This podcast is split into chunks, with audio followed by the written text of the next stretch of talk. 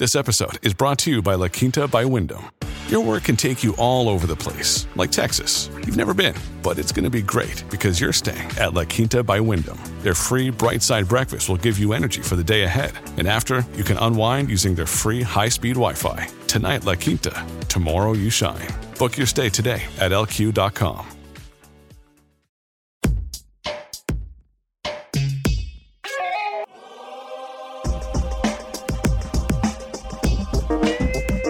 Welcome to the Drill Down, the business stories behind stocks on the move. I'm Cory Johnson. Today is Wednesday, June 2nd. Well, just ahead, an almost 100% rally in AMC shares. Is the company benefiting from the crazy rally in the stock? Plus, Zoom anticipates more growth after workers return to their offices. And can Square build a lasting business on Bitcoin? We'll hear that argument from Kevin Riley from Exponential Investment Partners. But first, it's sponsor time. The drill down is brought to you by Aiera, a one stop equity platform where you can seamlessly connect to any earnings call and surface actionable insights automatically. Aiera's AI powered tools will allow you to work faster and smarter. That's Aiera, A-I-E-R-A.com. We want to be everywhere you listen to podcasts, so you can and should listen to the drill down on iTunes, Spotify, Google Play, Stitcher, iHeart, Pandora, and TuneIn. Hit that subscribe button and follow us. Leave a review. Every little bit helps. And let us know what companies you think we should be drilling down on. Talk to us on Twitter and Instagram by following at DrillDownPod. And connect with us directly on our website, bizpod.net. Well, I'm Cory Johnson. Welcome to the Drill Down, where we explain the business moves behind stocks on the move. Joining me right now, executive producer Isaac Webster. Isaac, what are the three most important stories in business today? Cory, let's just get straight to it. Number one AMC Entertainment. Today, the movie theater chain saw its shares more than double before notching their first record close since 2015. Shares jumped 96% today and they've gained over 2,800% since January 1st. AMC saw its stock price skyrocket thanks to a combination of one, anticipation of the upcoming summer blockbuster season, two, a big move by one hedge fund, Mudrick Capital, buying $230 million of shares of AMC on Friday, then selling them today for a hefty profit. And three, a new program from AMC to give free popcorn and other perks to traders. So I got, and I also got to mention that an analyst at Loop Capital is out there, Alan Gould, saying that AMC stock is not worth the over sixty dollars that's trading at right now, but it's worth one dollar a share. So, so there you go. I think what's super interesting here, and we talked about on the show yesterday, how this CEO uh, is really focused on using the rise in the stock price, driven by Wall Street bets and knuckleheads on Reddit just predicting a higher price just because they want it higher but actually using that to go on the market and sell shares. You know, at the same time, these Wall Street bets guys are accusing short sellers of manipulating the price, but you've got the CEO actually out there uh, uh, and the board of directors selling shares of stock, taking advantage of these high prices uh, in the stock price to get on a little more sound financial footing for the business. And I think it's kind of interesting the way that this company is using the perhaps ludicrous rise in the stock to put the company in a better financial footing. Yeah, we'll see if that bet pays off, though, right? Yesterday he was talking Indeed. about HVAC systems, so I don't know how much that's going to help them in the long run. Well, look, they, they need they need cash to stay alive, right? Um, that's and, true, and they're they're getting it by selling shares and restructuring debt, and the increase in share price uh, becomes a little bit of a self fulfilling prophecy, but maybe yeah. not to this extent. Well, yeah, but they also need customers to survive, so we'll see. Number two, activist hedge fund Elliott Management has told Dropbox it is the company's largest shareholder after CEO Drew Houston. Now, this is according to the Wall Street Journal. Doing the math, the paper says this means Elliott owns a stake of more than 10% of Dropbox. That's worth over $800 million. The cloud computing company went public back in March 2018 and has been trading below its IPO price for most of that time. Interestingly, uh, Dropbox did not benefit from the kind of giant move towards the cloud that other companies did during the pandemic, um, at least not to the same extent as companies like Amazon, Netflix, and Zoom. And finally, the third most important business story of the day a trend that we've been tracking here on the drill down. More shoppers are turning to the secondhand market for something cheaper and possibly greener, better for the environment. Etsy has been taking notes, apparently, and Etsy's now buying Depop for $1.6 billion. Depop, if you haven't heard of it, is a fashion resale marketplace that's a go to for Generation Z. Now, this cash deal is expected to close by the third quarter of this year. So interesting that Depop wanted cash not stock, right? But also yeah. interesting that you've seen um, a real slowdown in, in Etsy's growth uh, with the, the decline in the sales of masks. And masks were the number one best-selling item for Etsy in the last year. Obviously, uh, the growth in masks in the last year is like nothing we'll probably, hopefully, ever see again. Hopefully. So uh, Etsy trying to boost those sales by taking cash and buying somebody else who will uh, give them the growth they couldn't find otherwise. Cory, what stocks are you drilling down on today? Let's look at Zoom. Zoom. Zoom didn't move much today, but shares have gained 48% a year, a little more than the overall market. What's going on with Zoom? Well, these guys make a video conference call product. Huh. Uh, you, I don't know if you've heard of this Zoom. Zoom. Can you use it in a sentence? No. Oh, okay. Um, so, yes, I've uh, heard big of picture Zoom. here. I know, I know. You really hate, you really hate that joke. I love it. I'm going to be using it um, every day from now on. No shocker, Zoom had a spectacular year, right? They yeah. yeah. kind of just uh, just unfathomably awesome uh, growth for this business. It became a verb. Um, it's an adjective. And it, be, it became a verb. Uh, it, they came into a space where there was lots of competition. Yeah. My buddy Bill Tai was the, one of the first investors in this thing, and I remember him sitting on a beach in Maui where he's like, I'm invested in this video conference call company called Zoom. It's going to do great. And I'm like, yeah, right. The world needs that. Little well, did you know. Once again, Bill Tai is right. Cory Johnson's wrong. but the surprising thing to me, at least, is that Zoom said on their uh, conference call um, with the most recent quarterly earnings that their momentum is going to continue post COVID. Now, for the first quarter uh, that they announced uh, just now, um, Sales were up 191% year over year to just shy of a billion dollars. And the company jacked up their guidance. They said that sales for the full year are now going to be just under $4 billion. Now, by comparison, 2019, they did 331 million. That is an incredible growth trajectory prediction. I mean, how, how do it's, they? It's just how do they plan to do this?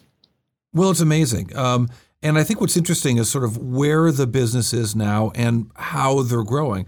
So, in particular, on the conference call, they talked about two segments of customers basically, companies with more than 10 employees and companies with fewer than 10 employees. So, which is bigger for Zoom? There are, there are of course, more companies out there with fewer than 10 employees, but uh, where's their bread, what's indeed. their bread and butter? Um, it's the bigger companies. Companies okay. with fewer than 10 employees was 30% of their business a year ago in the first quarter. Now we found out it was 37% of late in the most recent first quarter. So, I, you know, I don't really understand why. And I have to say, they didn't, uh, to my mind, do a great job of explaining that in the conference call. The why is a mystery to me. And even after listening to the conference call, hearing the CFO, uh, Kelly Steckelberg, talk about it, um, I wanted you to listen to what she had to say about that business.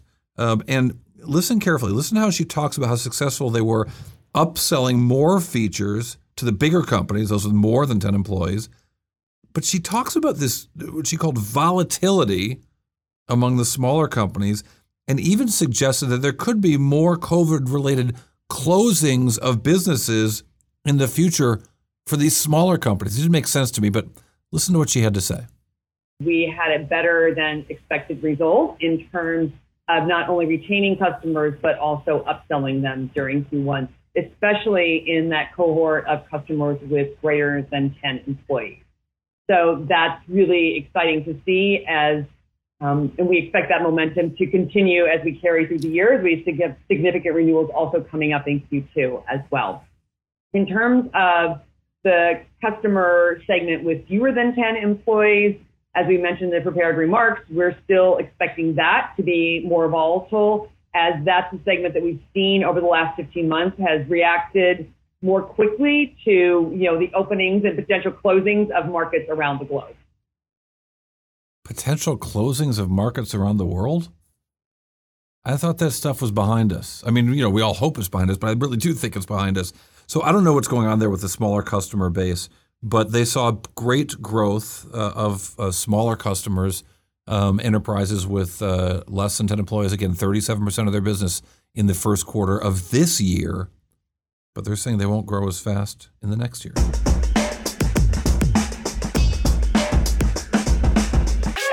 Cory, what is your next drill down?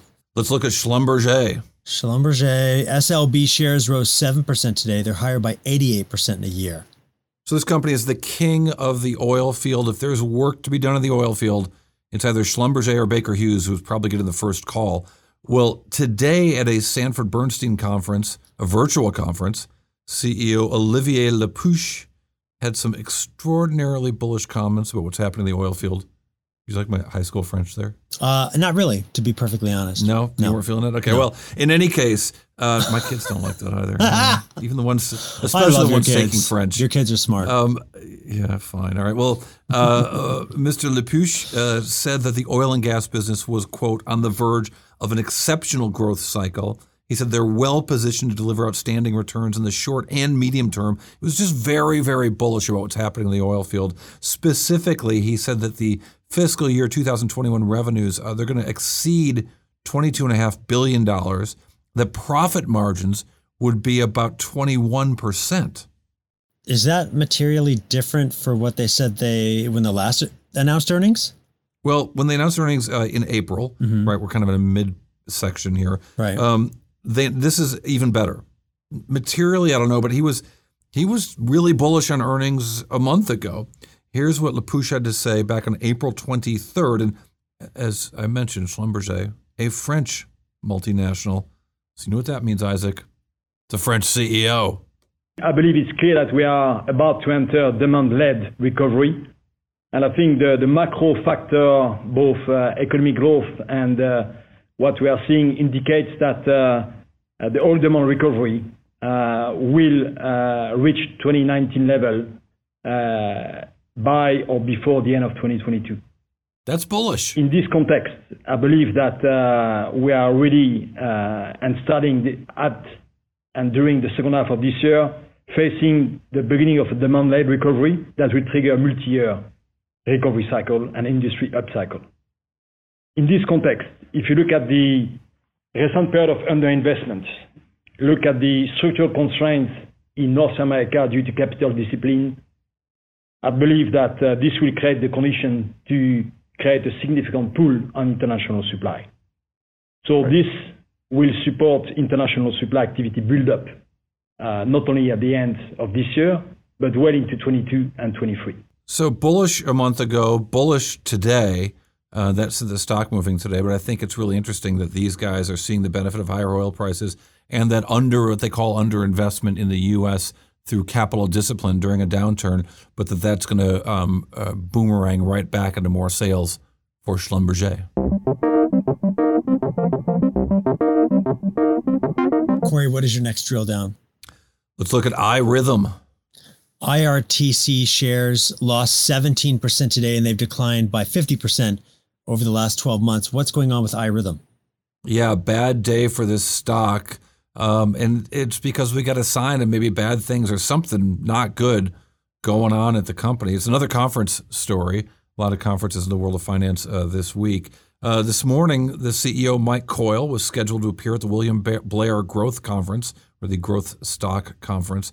Uh, and it's a big deal, not just because he only started the CEO job in January. Well, how did it go? How did he do? He didn't do because he's not the CEO anymore. To the surprise of everybody, and the night before the conference, iRhythm put out a press release saying that they had parted ways with the CEO. Uh, they said that he, for personal reasons he was leaving. The company is going to go right back and do another search with the same executive search firm, uh, Heidrick and Struggles. They're going to look for a new CEO as the chief financial officer, Douglas Devine, takes the reins as interim CEO. So, what exactly went down before the conference? Well, they put out a press release um, right after the close of the markets last night, the morning before the conference, and yet the appearance was still on the schedule, and the CFO showed up to um, to answer some awkward questions with some awkward answers. But the big issue for this company uh, is pricing and the pricing they're able to get from Medicare. So let's back up. So iRhythm makes a mobile EKG device for people with risks of a heart attack, and they call it the, the Zio or an ambulatory cardiac monitoring solution. And it gets a, a patient, lets a patient get remote data uh, for their heart condition, uh, typically for 48 hours, but for up to two weeks. Uh, is it just a heart rate monitor? Well, good question. I mean, they have pitched this as some kind of like telemedicine, digital health doohickey. Wall Street has looked at this as a telemedicine play during COVID at times. Uh, obviously, the stock has not responded, but it did for a while there.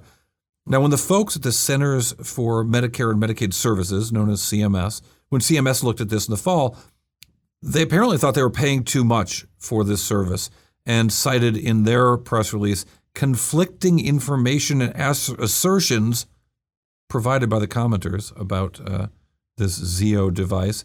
So they punted on setting a national pricing policy for the iRhythm Zio, and they effectively pushed down iRhythm's potential earnings. So uh, that's the overhanging issue with this company. They bring in a new CEO. The CEO stays for just a few months and disappears the night before a conference. Not a positive sign, at least it's the way Wall Street looked at it, as we can see from the stock price movement.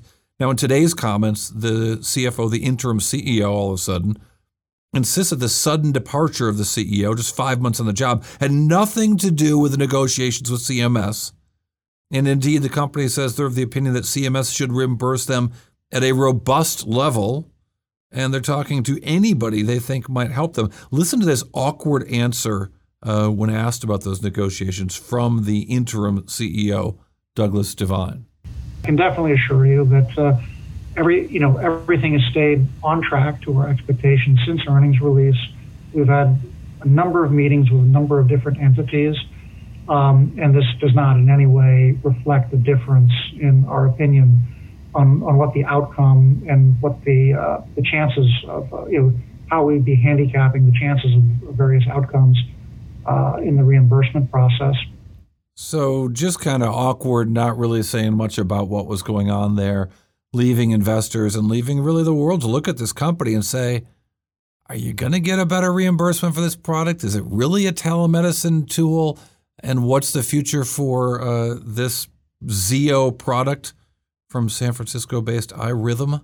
Um, we definitely know less than we even knew yesterday. All right, coming up next, we're going to drill down on Square and we're going to look at how Square feels about Bitcoin. Do you remember, Isaac, how Square feels about Bitcoin? I think I might remember. Can you rem- give me a little hint? We, we love you, Bitcoin. There's a hint. One more time. We, we love you, Bitcoin. That's right. That's Jack Dorsey talking about Bitcoin from Square. We're going to talk to Kevin Riley of Exponential Investment Partners about Square and why he loves this company so very much, almost as much as Square loves Bitcoin. The drill down is brought to you by Aiera. Aiera's event access and monitoring intelligence platform improves earnings season and the investor events in between through comprehensive calendar tracking, one click event access, dynamic monitors, multicasting, and more. Powered by an advanced language processing engine, which consumes some 40,000 investor events annually across 10,000 global equities. Learn more at aiera.com. And remember to join the drill down on Twitter and Instagram at DrillDownPod and check out our website, bizpod.net. Let us know what stocks we should be drilling down on. Welcome back to the Drill Down. Our guest, Kevin Riley of Exponential Investment Partners. Uh, Kevin, what is Exponential Investment Partners before we get started here? Uh, well, Exponential Investment Partners is an Atlanta based hedge fund, and uh, we run some fairly unique strategies. And uh, we've, we've done quite well over the past uh, five and a half years that we've been around. And uh, I run it with my partner, Doug Astrop, here out of Atlanta, Georgia. Long, short? Uh, we're long biased. That's the category we fall into. We also do sell options, which technically makes us a long short fund, but we fall into the long bias category. Interesting. So you've uh, chosen a really interesting company, that uh, being uh, Square, one of the two companies run by Jack Dorsey in the public markets. Um, talk to us about why you have an interest in Square, why you uh, like this business model. Well, I followed Square ever since they went uh, uh, you know, opened, IPO'd, and so forth. Uh, I guess it was two and a half years ago or something like that. Um, it just seems to me like it's a great company. They, have got a lot of um, secular trends going in their, you know, their favor. They've got uh, this switch from from cash over to electronic payments and everything. Um, we we do a lot of talking with um, people on the ground. You know, stores. Every time I go into a store and you know I see them using some sort of a payment system, a mom and pop business I ask them about it. I just talk to them. I've done this for years. I ask them, you know, what are you using? Invariably, they say Square. And then I say, well, what do you think of that product? And every single one of them says they love it, just across the board. So we do a lot of, uh, you know, informal channel checking, if you will, on the ground. Um, you know, and the company is run by Dorsey, of course. Quite an interesting guy. I mean, in, in to some extent, it's kind of a bet on him you know, he's kind of like the the Elon Musk type personality that you're sort of betting on him to some extent. And uh, I really like what he's done over the years. I think he's very sharp, and he also doesn't get himself in trouble, unlike Mr. Musk sometimes does. Um, they've got a lot of really strong things going on right now. They've got this partnership with Google that they just launched, where all these merchants are going to be able to, you know, list their products on Square, and uh, we think that's that's an underestimated value that uh, the, their their customers will really like, and, and the numbers just kind of speak for themselves too. I mean, we have kind of a unique way of looking at earnings estimates here at Exponential. What we do is we look at the history of the company. So, so Square has been public for uh, 22 uh, quarters earnings estimates now. And yeah, right, we, right, right. you were saying two years. I was thinking, no way, that goes way back. It's actually yeah, it's actually yeah. six years, right? Well, let's see, 22 quarters divided by four. Yeah, yeah, yeah. Two, 2015, yeah. Right, right. So, so we look at the quarters that the company has has been around, and we look at whether or not they beat on estimates, and they did in uh, 19 of the past 22 quarters. They've beat estimates, but more importantly to me is three well, of the. Don't past, get me started on that. Well, all that means not? the analysts, because all it means is the analysts underestimates. It doesn't mean the company beat. It just means the analysts were convinced that they were going to do worse and put yeah. up an easier number. I mean, we watched Cisco do that for forever and ever when they would beat by exactly one penny every single quarter, including yeah. getting analysts in some way somehow to change their numbers right before the announcement so they could continue that beat. I'm much more interested in the growth uh, at this company. And at mm-hmm. Square, uh, you mentioned uh, this move. I think it is really interesting how much cash transactions happen uh, in retail or used to happen before COVID in retail, when it yeah. really was dollars out of a wallet uh, into the hands of a merchant. Um, I, am such a credit card guy. I think most, a lot of people are maybe listening to this, but that is uh, that is not the way a lot of commerce actually happens in the United States. Yeah. Well, I mean, when was the last time you paid for anything with cash? I actually had to buy something with cash the other day, and I was completely confused. Um, it, just, you know, it just doesn't get done anymore. So, you know, and plus, you know, if you're if you're if you're using credit cards, you can actually profit off those things by you know collecting rewards points, miles, dollars, whatever you want.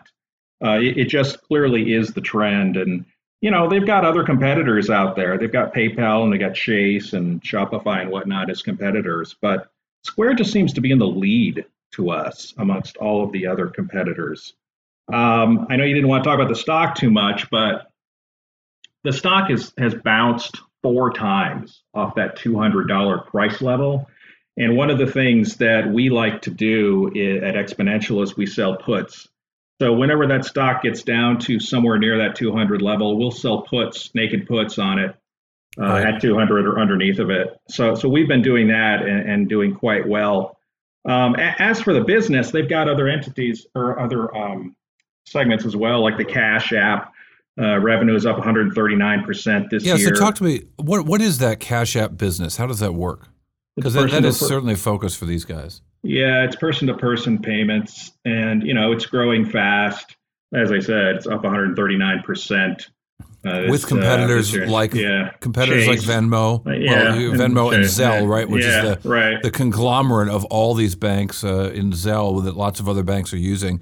Um, right. It does seem that that's a very it's an attractive business on one hand, right? friends Yeah. paying friends cash money. On the other hand, it does have some real competitors with Zelle and Venmo. Right. Yeah. Yeah. Absolutely. There's no question. There's competition out there, but you know what, what we tend to go back to is when we talk to local merchants, what do they use? And it's Square. They they all just seem to love it. It's the simplicity of use. It's you know the, the the things they're allowed to do with it, the analytics and whatnot. They've just made it really simple to use. It's it's kind of like Amazon is really simple to use for a consumer. Well, Square is really simple to use for a business. So, in terms of um, uh, their concentration around industries, they're very heavy in the food and drink, right? That's 27% Right. of sales, according to the Right. last uh, annual report, uh, 19% at retail, and then just 15% professional services. Do you expect an expansion? Do you think those numbers will kind of remain constant, particularly as we look at people returning back to a uh, post COVID or a pandemic free life, I should say?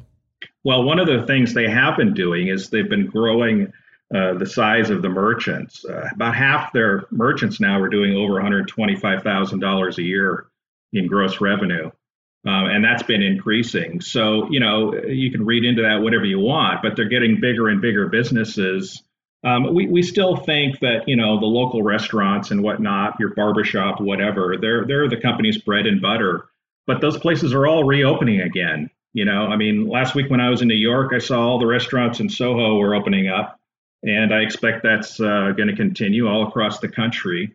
And the company's got international expansion; it could uh, it can grow into as well. So, so I, I expect that mix will maybe remain about the same. I think the size of the average, um, you know, revenue um, per company will grow a little bit bigger, but there's a lot of runway for this company, and you know, they clearly have the first mover advantage. Yeah, I thought I think what's so interesting is, and I and I did do a lot of work in this company when it first went public, and I was long, many, many years ago working at Bloomberg Television and Bloomberg Radio, and uh, you know what we saw when they went public was most of their business was small business, and that Yeah. the companies, the sellers that were doing one hundred twenty five thousand dollars in revenue or less, that was two thirds of their business. And and to your point, that's down to forty percent of their business right now. Um, Right. And it looks like that continues to grow there. Uh, that makes a big difference, but it does seem that it would. I wouldn't have expected that because they seem to charge so much more per transaction than some of their competitors. Yeah, but it but it's simple. It's simple for businesses to use, and simplicity has a lot going for it in a lot of cases. And I, and I think that one thing that people don't talk about too much that could really be a big big boost to this company. Two things actually. One is is uh, their holdings in Bitcoin. You know, as everybody knows, they bought about 170 million dollars worth of Bitcoin um, a couple months ago. But you know, now that that holding is worth well over 300, even at the reduced price last week's price, it's over $300 million. So there's some gains there. But the really interesting thing to me is I think somebody could easily take out this company. You know, one of the big banks could just buy them, somebody, any one of So them. about this Bitcoin thing, so they they maintain that you know first of all they hold the, the Bitcoin for their customers, so they the benefits of owning the Bitcoin or the losses should not accrue to them much, right? They, they a customer comes in and says, "Buy some Bitcoin from my account." Put it in my account. I will sell it when I want to sell it. So gains and losses there shouldn't affect these guys much, right? True, but it seems to me that the company's stock price is trading in tandem with Bitcoin. You know, look what's happened with Bitcoin in the past uh, month or so, with its value being cut in half, and, and Square has kind of followed that along. So if you're watching the the, the stock price, I think it's going to be tied to that.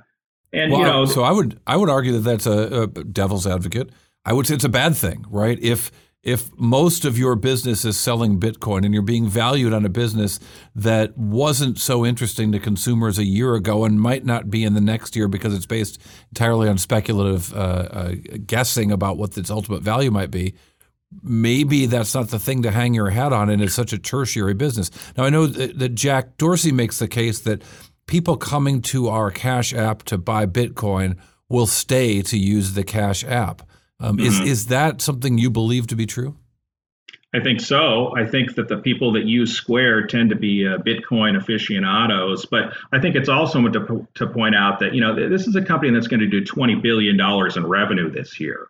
I mean, their Bitcoin holdings at you know call it 300 million are relatively small you know, uh, part of their balance sheet. And uh, I, I, don't think that the stock price is going to be driven exclusively based upon that. But uh, it, it's really about the revenue growth and, you know, growing at the rate that they are. You know, EPS is going to be a buck 49 this year versus 84 cents in 2020. That's a 78% EPS growth you know so I, I, don't think it's i don't think the company's stock price is going to be tagged directly to bitcoin it's just a little side business really and uh, you said just a little side business it is a majority of their sales yeah yeah so do you think that uh, going forward that will remain the case that most of their top line you know because you're talking about the revenue size of the revenues and uh, this year. Do you think that most of their revenues this this year or in future years will continue to be Bitcoin sales? Well, I don't know. I mean, we'll see how Bitcoin does for the remainder of the year. I mean, it, it's it's kind of crazy what's happening with it right now. I mean, we've got, you know, Ethereum out there getting some traction in the market and whatnot, and they've got all this ESG considerations with their energy use and so forth. You know, that's kind of hard to say. I mean, we don't know what's going to happen with Bitcoin. You know, we just well, don't. Yeah, well, couldn't couldn't agree more. I mean, I you know I, am completely biased because I worked for Ripple for a little while, and I think that the the actual tangible use cases of XRP, in the case mm-hmm. of Ripple and lots of other companies using XRP, or all of the DeFi uh, apps being written on Ethereum, uh, kind of prove that that Ether and XRP have use cases that Bitcoin um, hasn't necessarily shown. I know the Bitcoin maximalists will be screaming at me right now on Twitter. But uh, it, do you, do we need Bitcoin to work for Square to work as a as a as a business? It, how crucial is the success of Bitcoin, whether it's for speculation or for actual use, to your kind of bull case for Square? How important is Bitcoin? Yeah, well, Bitcoin, or sorry, Square was working prior to them making their investment in Bitcoin.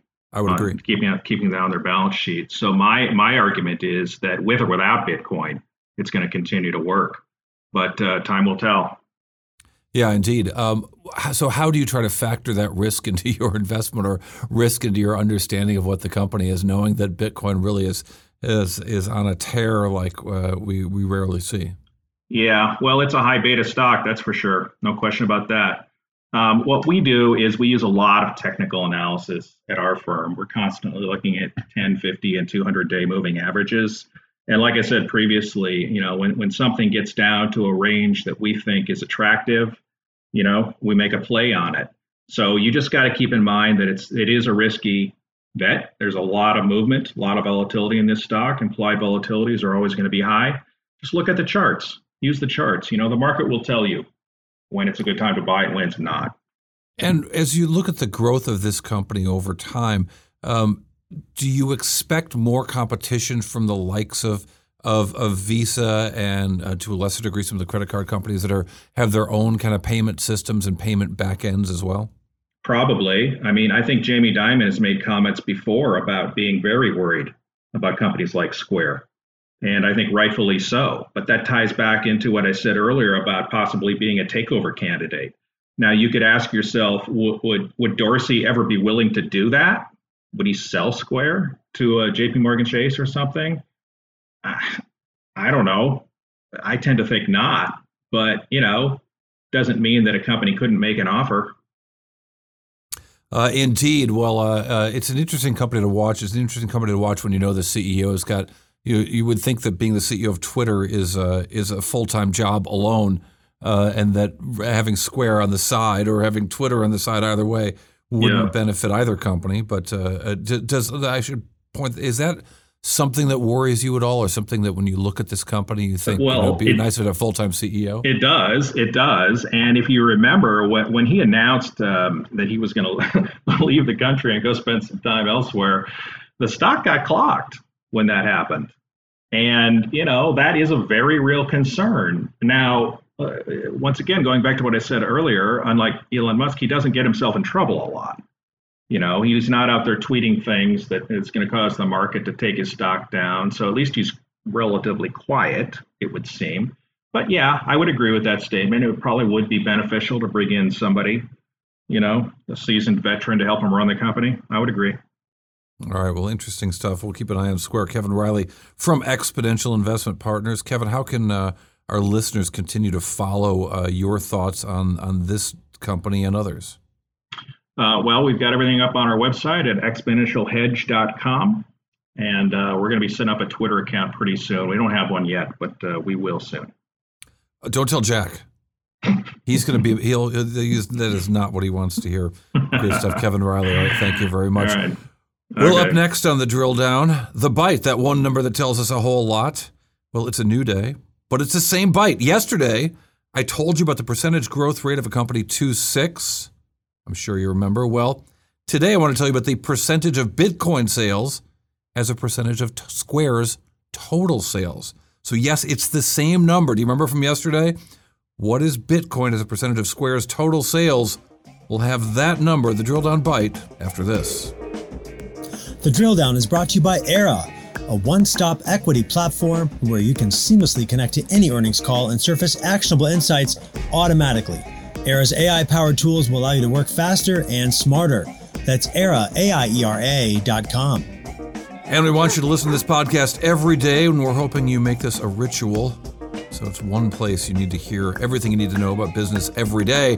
Now, you can always get our podcast on iTunes, Spotify, Stitcher, TuneIn, iHeart. The Drill Down podcast is also on Pandora now. Subscribe and follow us. Don't miss a show.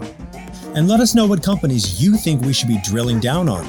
Talk to us on Twitter and Instagram by following at Drill Down Pod, and connect with us directly on our website, bizpod.net.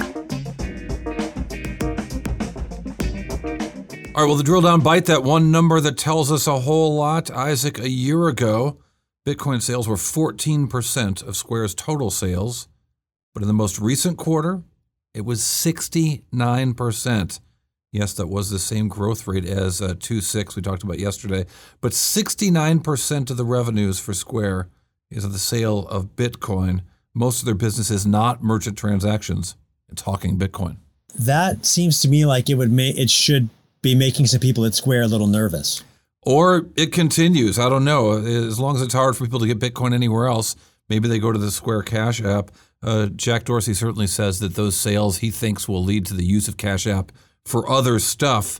But it does make it hard to evaluate this company on a basis of, of sales alone because it's such an, a, a different kind of business than the rest of their businesses.